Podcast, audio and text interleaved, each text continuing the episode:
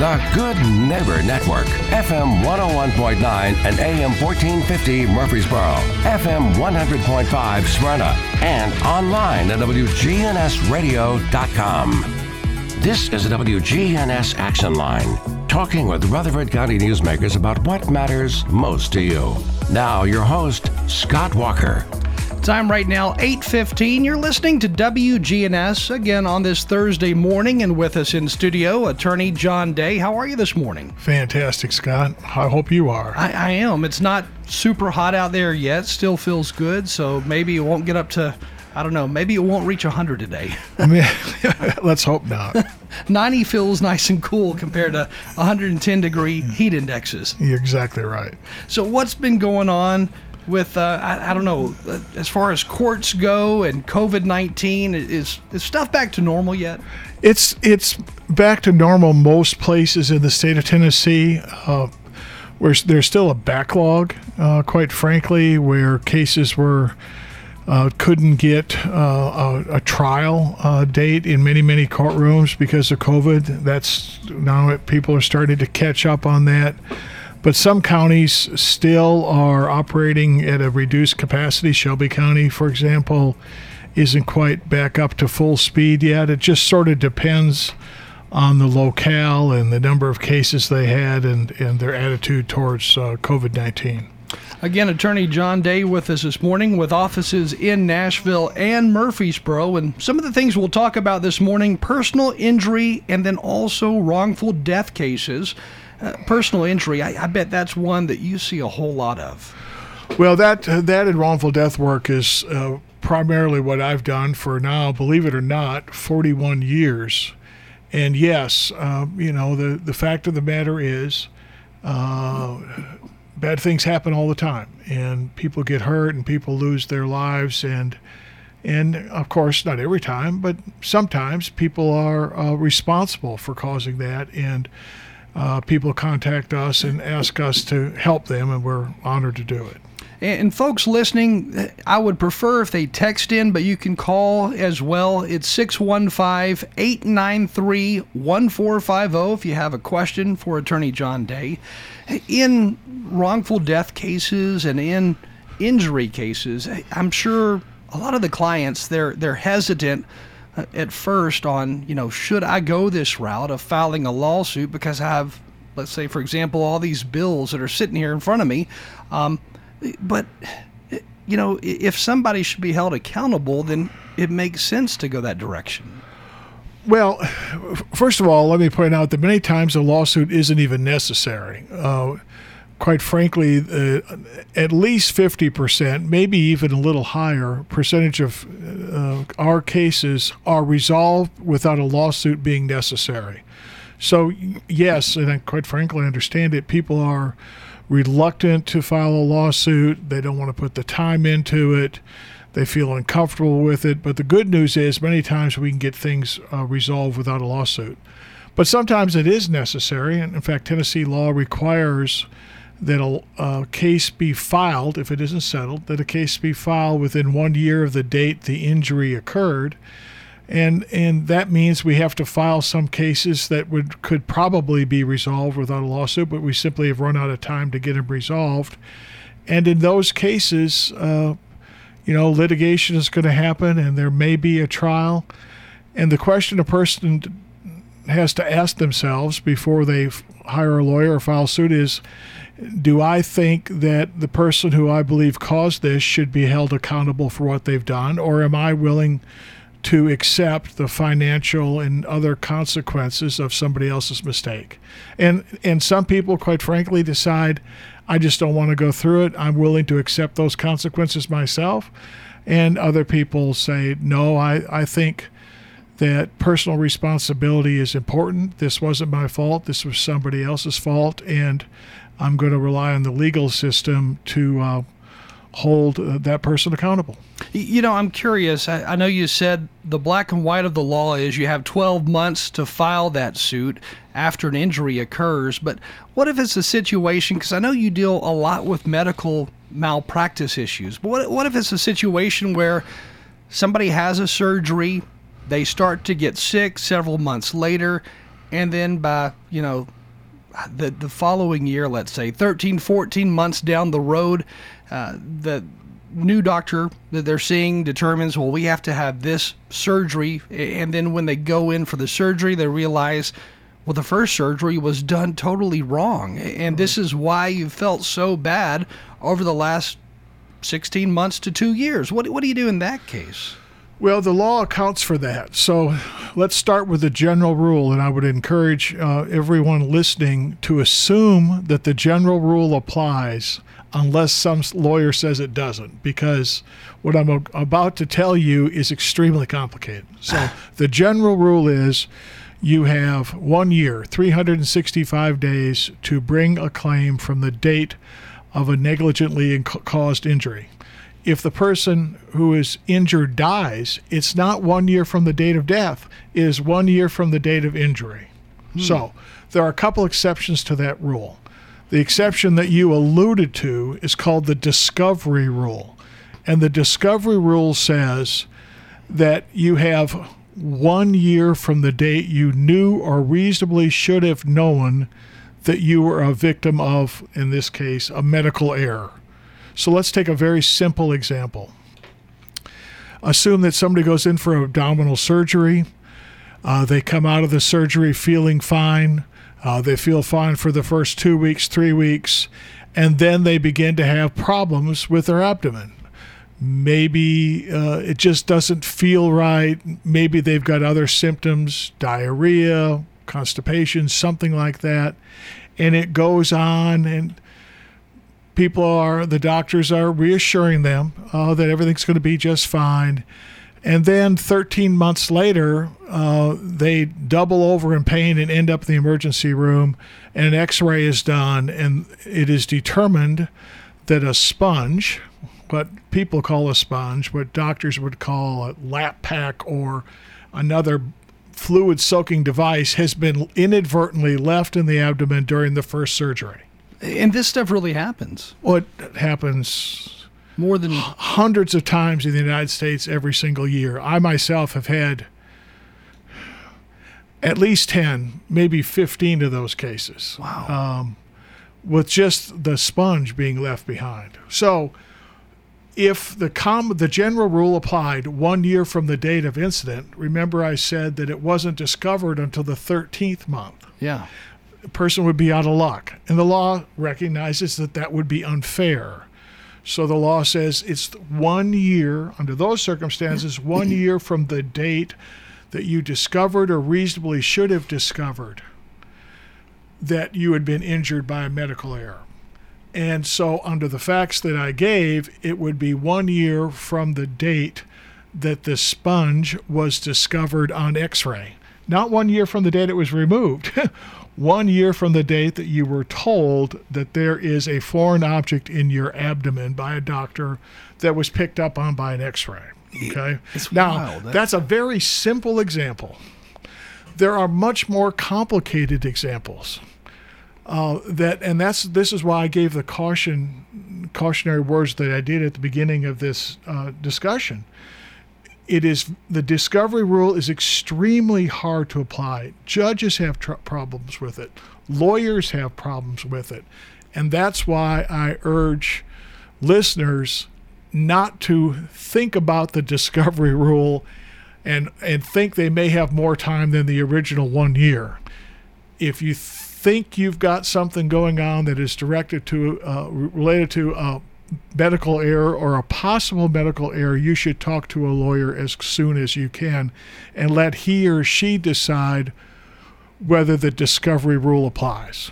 It's wild that cases like that occur because I would say, and I'm guessing this is what happens the body sees that foreign object as uh, an infection and tries to fight it, and then that's where the sickness comes from. Yeah, it, it attacks the for you know the body is is a, is is a miracle in every sense of the word, and it attacks the foreign object. It also the, the foreign object can become adhered to your intestines if it's left in the intestines, and it can. So I, I remember one case, I guess this was 15 years ago, where someone lost three foot of their intestines because the only way to remove the sponge was to cut it off the intestines. When you start cutting on the intestines, you've got to make sure that there are no holes, that you don't leave a leak, because then contents from the bowel can go into the abdominal cavity and you can get really, really, really sick. So sometimes they actually have to remove a portion of the intestine and tie it back together because of a foreign object being left in. Believe it or not, it's a sort of interesting story. I got two calls in one week from uh, two different people who had a sponge left in their chest when a pacemaker was put in. So when they put in a pacemaker, they cut a little pocket in your chest, put the pacemaker in, and a sponge is used to soak up excess fluid, blood, whatever, during the procedure. Same doctor, same hospital, two different patients. There is obviously something wrong with the process in that case, but that little sponge resulted in an infection setting in, which results in you getting sick. The good news is the doctors recognized it, went in, pulled it out, and there were no long term consequences. But it did still require another operation, another recovery time, etc. Yeah, operations are not fun. well, I was telling a friend of mine the other day who was saying that uh, his wife was getting ready to have a minor operation. And I said, "You know the minor surgical what a minor surgical procedure is?" He said, "No, what's that?" I said, "That's an operation that somebody else is having. That's a minor one." Uh, I uh, I have knock on wood uh, avoided. Uh, any sort of medical procedure that was invasive since I was 10 years old. And wow. I, I hope to uh, continue to avoid it. I hope so. With us again this morning, Attorney John Day. And if you have any questions for him, text them or text us at 615 893 1450. Now, we have several questions here. Uh, one of these, I'll, I'll, try the, I'll do the first one that does focus on uh, the issue of being injured because that's one of our topics this morning. This one says, My son broke his arm while on vacation with his friend's family. They were out of town and took him to the ER, and now they continue to hound me over the $2,200 bill which they paid because they took him to an urgent care clinic and claimed the clinic asked for payment up front. I found out later he broke his arm while the parents were sitting around drinking, not watching the kids, ages 10 and there's 11. Am I responsible for this? That's a uh, that's a tough question, I, I, guess. But first of all, I don't, I don't know of urgent care clinics that require twenty two hundred dollars up front. I guess I would question that first. Well, uh, I don't know either, but I, it doesn't shock me if, um, for instance, they didn't accept the medical insurance that the people had with them, or they didn't have the medical insurance card for the child. And they wanted to make sure that they didn't have to hassle somebody from out of state, for example, to come back and pay the bill. So I guess I'm not as surprised by that as you are. Um, back to the original facts, I don't know enough to know whether that bill is the responsibility of the caretakers or rather of the parent.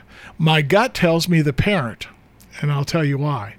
First of all, under the law, parents are responsible for medical bills for minors. And uh, that's the default. You are responsible for the medical bills of your own children the fact that your child was in the custody of somebody else when the medical bill was incurred doesn't relieve you of that responsibility, that is, to pay the medical bills for your child, unless the people, uh, the caretakers, negligently caused the child's injury. So, if, for instance, it was a car accident and the caretakers were negligent, that is, they negligently, carelessly, whatever you want word you want to use, caused the car accident, then they would be responsible for the bills. But here it sounds like the argument is a potential negligent supervision of a 10 year old.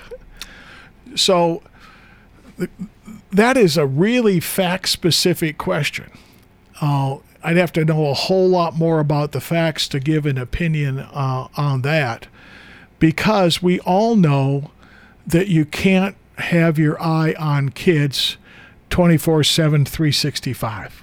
It's impossible. And the kids don't want you to have your eyes on them, that, right? That they don't. so, So it is a you have to act. The caretakers would have to act reasonably under all of the circumstances, and therefore the circumstances are important.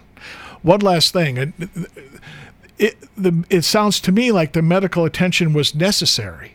Definitely. In other words, it wasn't that the caretakers were incurring medical expenses without good reason. They were out there acting in the best interest of this child, trying to get him or her medical attention. So I don't think that they can be faulted for taking the child to a doctor. Uh, you know, that's in fact that's what you would want your neighbor Definitely. to do, right? Yeah. So, uh, I, I, guess the bottom line is this: the devil is in the details in determining whether or not there was reasonable supervision. Definitely. Again, with us this morning, Attorney John Day. If you have questions regarding perhaps an injury or an accident, you can text those in. Wrongful death suits, that's another area that we're covering this morning. You can text those questions at 615 893 1450. Now, here's another question. We'll get to this one, then after this, we'll do a break real quick. Do you ever have repeat clients? Maybe some that have had multiple and different incidents happen. And how do you represent those types of clients? And that makes me think, you know, there are some people out there that just have bad luck. I have said to more than one client, I'm glad to represent you, but I never want to be in your car. you just have bad luck, you know, as a gentle joke. So the fact of the matter is, uh, people, some people do get hurt multiple times, and let's use car wrecks for an example. And I may hear from somebody I represented 25 years ago, 30 years ago. I mean, it's people, you know, we like to think we give good service. Uh, people will remember us, and if they need us again, they will call. So the way we represent them is the same way we would represent somebody who came right off the street and asked us to help them. Uh, we want to know whether there were any prior injuries, any prior accidents, any prior medical conditions that were aggravated by reason of the new incident. Now, for the former client, we would know that. we would know that oh, in the year 2000, we represented this person in an injury a case where they were rear ended and they hurt their neck. Fast forward to 2022, this person is being rear ended. We represented them in a prior neck in- claim. What is the new injury? Well, this time it may be a broken arm. If it's a broken arm, the prior neck injury doesn't make any difference, right? Yeah. So I, what? I think. Yeah. Uh, if it's another neck injury, then we're dealing with what we call in the law a pre existing condition. And our obligation would be to show that the second wreck worsened the prior injury. And if so, how much did it worsen the prior injury? Now, maybe that, that uh, our former client from the year 2000 uh, went to the doctor, uh, went to the emergency room after the wreck in 2000, saw a doctor afterwards, had six weeks of physical therapy, and was fine. Never saw another doctor. Well, they don't have much of a pre existing condition, do they? Because they were treated and recovered, and everything worked out the way that it should have.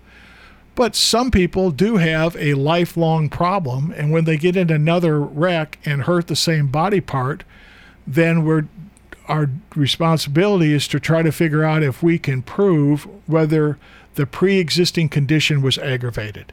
And if we can show that, then a court or a jury can award money for the degree of aggravation. And if we can't, then they won't. Yeah. Again, with us this morning, Attorney John Day. You know, we're going to head to a break in just a second, but we're talking about accidents, injuries, car wrecks. I'm curious do you think there's going to be an increase in car accidents once fully autonomous vehicles are fully allowed across the U.S. because that's something. In fact, this past weekend I saw a news story on autonomous vehicles and how you know some think they're going to be safer than the way we we drive ourselves. Well, boy, there's a big question. Let me let me answer short term and long term short term, uh, many of us thought that autonomous vehicles would be more prevalent today. Um, th- thought five years ago that be more prevalent than they actually are today. The fact of the matter is, they are not yet ready for prime time. My car is an autonomous vehicle. Uh, I tried to use the autonomous function on the way over here this morning uh, on the interstate. I, it it shut itself off after 15 miles for no reason whatsoever. Hmm. Okay, and this is a constant problem with, with that I have with my autonomous vehicle. Uh, and we've heard lots of problems about Teslas, uh, in particular, having difficulty operating in the real world. So, but let's fast forward 40 years and let's assume that they work. Um, that would be great.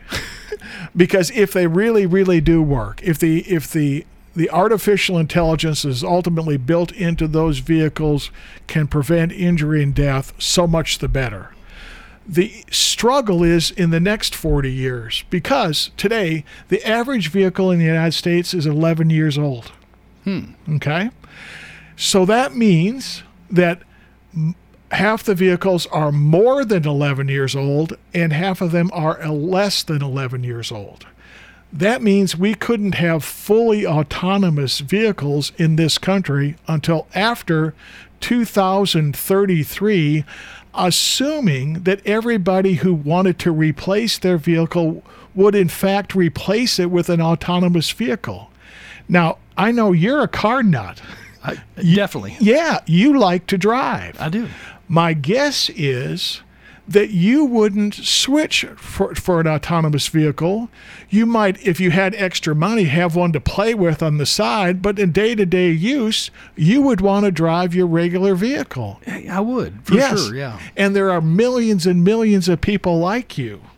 So that's why I say I, I picked 40 years, or maybe you said 40 years. Yeah, we're not going to see it before then where we're completely autonomous. And even then, I don't know. I have noticed the younger generation, they're not into cars the same as, as I was when I was in high school.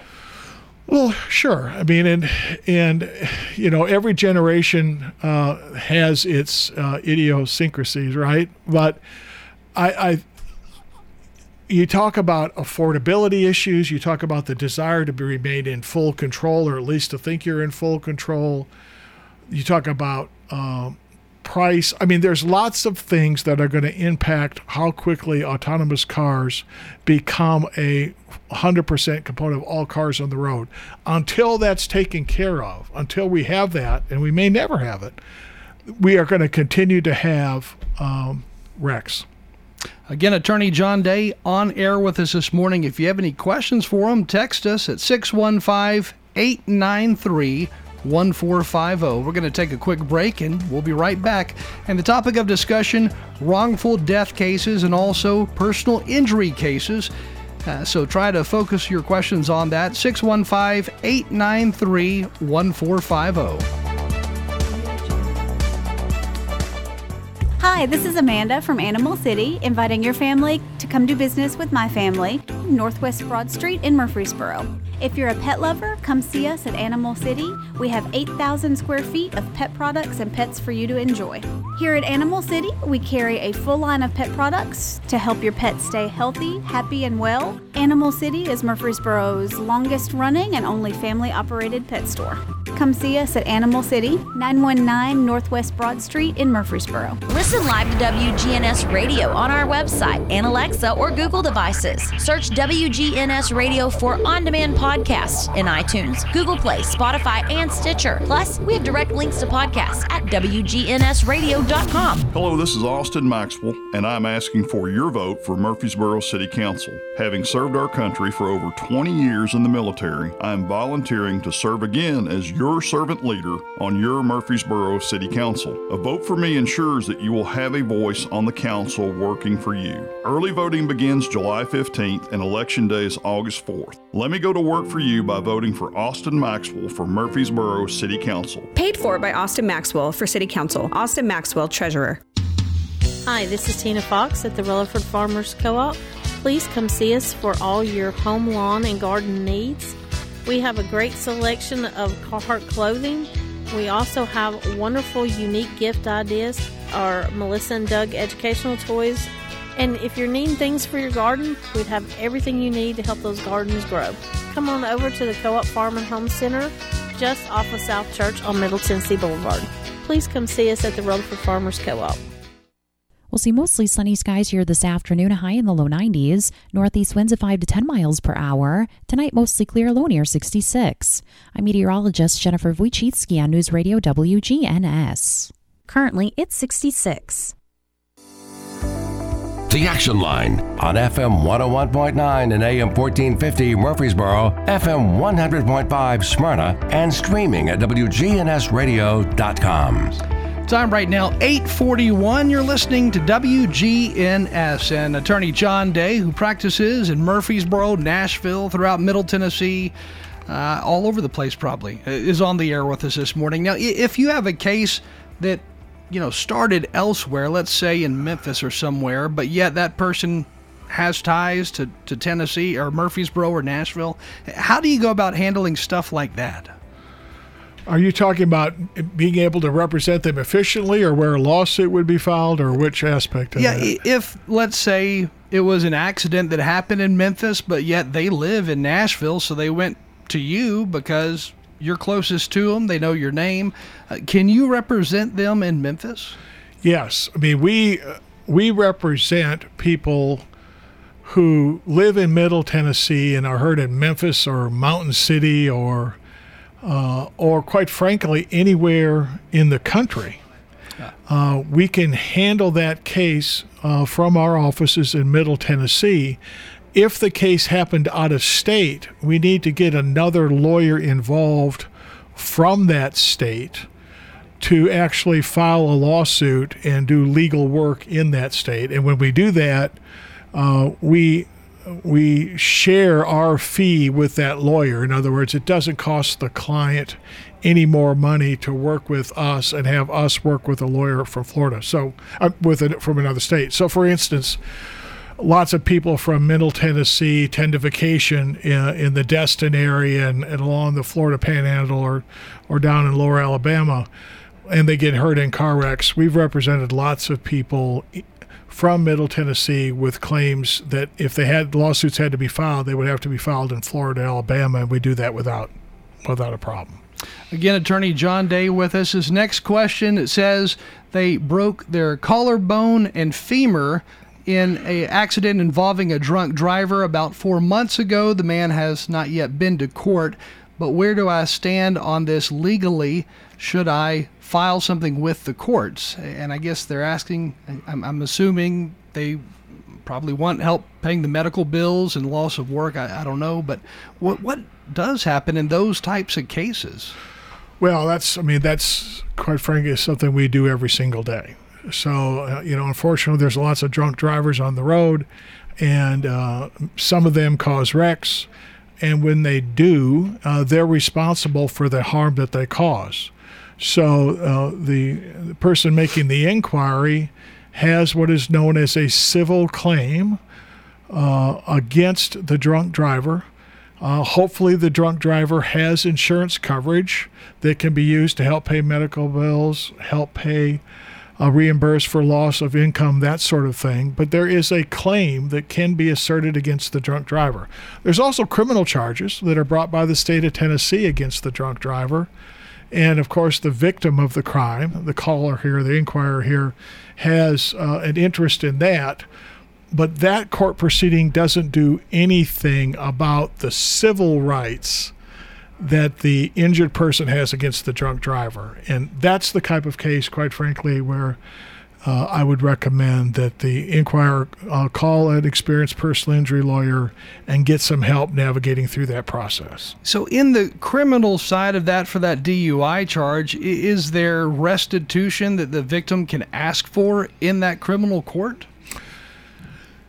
Sometimes there's restitution uh, there, but the restitution if it's awarded, usually is only for medical bills. It usually does not include loss of income. It does not include f- any future medical bills that may be incurred in the co- following years. It does not include any money for pain and suffering. Okay. And then there's the issue of collecting it from the drunk driver. If the drunk driver has insurance, you can go this civil route and collect that way. If the drunk driver doesn't have insurance, you can go through the civil route and collect from the injured person's own uninsured motorist carrier, a special type of insurance that most of us have on our cars. Mm-hmm. So there's, but once again, and I've obviously got a bias here. This is what I do for a living, so I'm going to recommend that this person seek the help of a lawyer. But in my heart, I am telling you, this is the type of case where somebody who's in this position needs help from a lawyer to get through the process. But now, most auto insurance carriers, they only insure another motorist up to a certain amount when it comes to medical bills, right? A certain amount when it comes to everything. Okay. So in Tennessee, the state minimum amount of insurance that uh, somebody carries on their car is $25,000 per person, $50,000 per accident. What that means is if a drunk driver is going down the road and causes a wreck and hurts one person, and they have the minimum amount of insurance required by law, that insurance company will only pay up to $25,000. If the drunk driver hurts two people, then the insurance company will pay up to $25,000 per person, but no more than a total of $50,000, right? Hmm. If the drunk driver hurts three people, so they hit a car with three people in, the drunk driver's insurance company will pay up to $25,000 per person, but no more than 50,000 for the wreck. So, if a drunk driver hits three people in a car and each one of them has $25,000 in medical bills, the drunk driver's insurance company only has to pay $50,000. Wow. And then you are either on your own, you have to go against the drunk driver, or you rely on your underinsured motorist insurance coverage that you purchased when you insured your own vehicle. Here's a scary statistic. And people who have heard me over the years have heard me repeat this. If so, I say this before. I, I don't mean to repeat it, but it's important. As you're, some of you are driving right now, and you're there's a, almost by definition there's a car coming toward you in the opposite lane. Um, one out of every five of those cars the dr- is uninsured. Wow. One out of five. 22% of the people on the roads in the state of Tennessee, notwithstanding the legal requirement that they have liability insurance on their car, have no insurance. So, one out of every five, folks. And depending on the neighborhood you're driving in, it can be better or worse. So if you are driving in Shelby County, for example, over 40% of the drivers there do not have insurance. That, well, that's crazy. Yeah, you, it's crazy. Pull into a parking lot of 100 cars and and what 40 of them are without insurance. In Shelby, in Shelby County, County, it would be it would be around here it would be 22. So you go out Still here to, you go out here to the avenue, right? Yeah. And there's 22. Now, once again, uh, we all know how numbers work. I'm not saying there's 22. I'm saying on average there would be 22 people out of 100 who don't have insurance. And that is why uninsured motorist coverage is so, so important that you get with your own liability coverage on your car because so many people don't have insurance. And if they have it, they don't have enough. It's scary to think there's that many people, though, without insurance. And then on top of that, you know, medical fees are high anyway. Twenty-five thousand would not cover a lot these days. Uh, Twenty-five thousand dollars did not does not cover the cost of the helicopter to take you from here to Vanderbilt.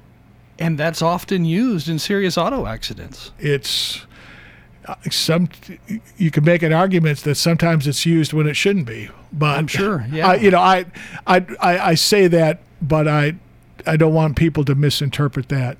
I think everybody who anybody who calls in a helicopter is is acting in good faith. They're not trying to run up a bill. They're saying, "What can we do to give this person the best opportunity to, to save their life or save their leg or whatever it is?" And they make the decision to call the helicopter. Sometimes, with the benefit of hindsight, maybe it wasn't necessary. But the fact of the matter is, if you're in a car wreck you will not be making that decision. Yeah. that yeah. decision is going to be made by trained health professionals who, uh, once again, I, I believe that they have your best interest in mind and they're going to be pushing the button that says we spend this 25 35 45 55 60000 bucks to help save your life and you know at the end of the day you're on the hook for it or do- your health insurance is We, we've got a couple of questions that are not personal injury related. We can get to those. But uh, on top of these questions, what do you do when you hear about folks who say, Well, I had to sue my own auto carrier insurance company because they wouldn't cover this, this, and this in the wreck that I had that was somebody else's fault? Because you always hear about people saying, I had to sue my own insurance company to get help. Yeah, well, this is something that is hard for many, many people to understand. Uh, uh, let me uh, explain how I tell people this every single day in what I do. When you buy car insurance for yourself, for your vehicle, one of the things you buy is uninsured motorist coverage. And what your insurance company is promising to do is to pay you benefits under the policy in the event you are hurt in a wreck that wasn't your fault and the driver who caused the wreck is uninsured. So it's sort of like homeowners insurance. If you're uh, you buy homeowners insurance and your homeowners ins- your home is struck by lightning and it burns to the ground, your homeowners insurance has to pay. Why? Because they said they would. they collected money and said that if your home is burned uh, down by lightning or whatever other cause, most other causes, we will pay for it. Now, the lightning wasn't the insurance company's fault, but they promised they would take care of it. They would assume that risk. The same thing is true with car insurance.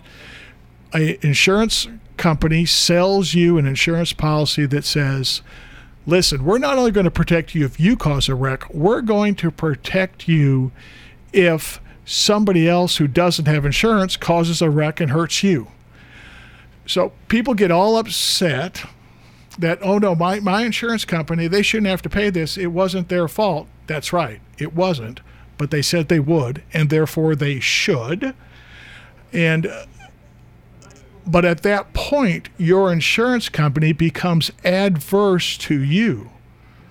Even though you paid the premium and even though you are the insured, they are holding money that you are staking a claim to.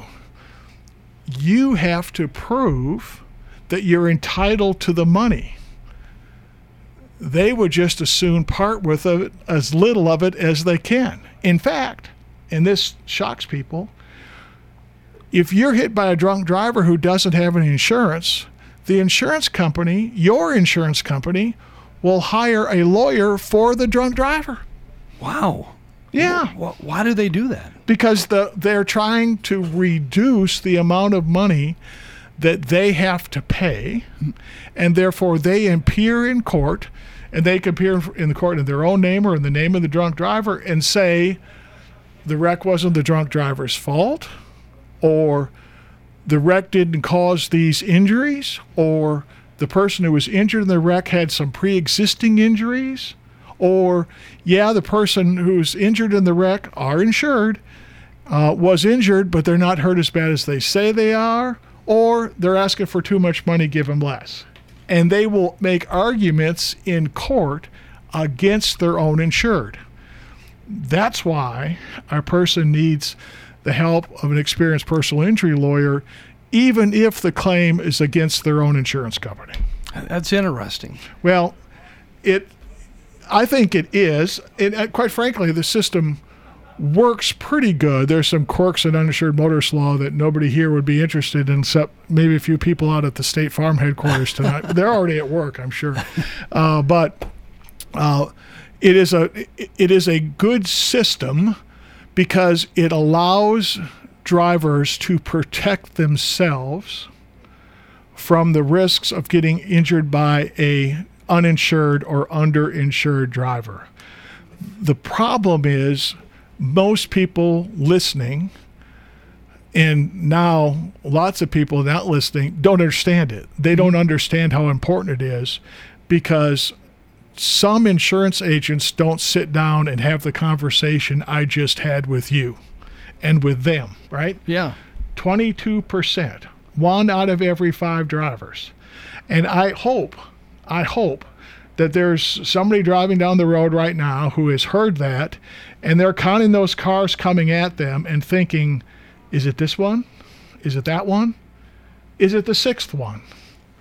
And what can I do to protect myself and my family from the risk of getting hit by somebody who does not have insurance? And the answer to that question is talk to your insurance agent and ask him or her to explain to you uninsured motorist coverage and how much it actually costs because it is ridiculously inexpensive. I remember when I was 16, I was in a head on collision in my car, and the person that hit me, they were at fault, and they did not have insurance. They were in a fairly new model Cadillac. So you can't always judge by the type of car the person's driving if they have or don't have insurance.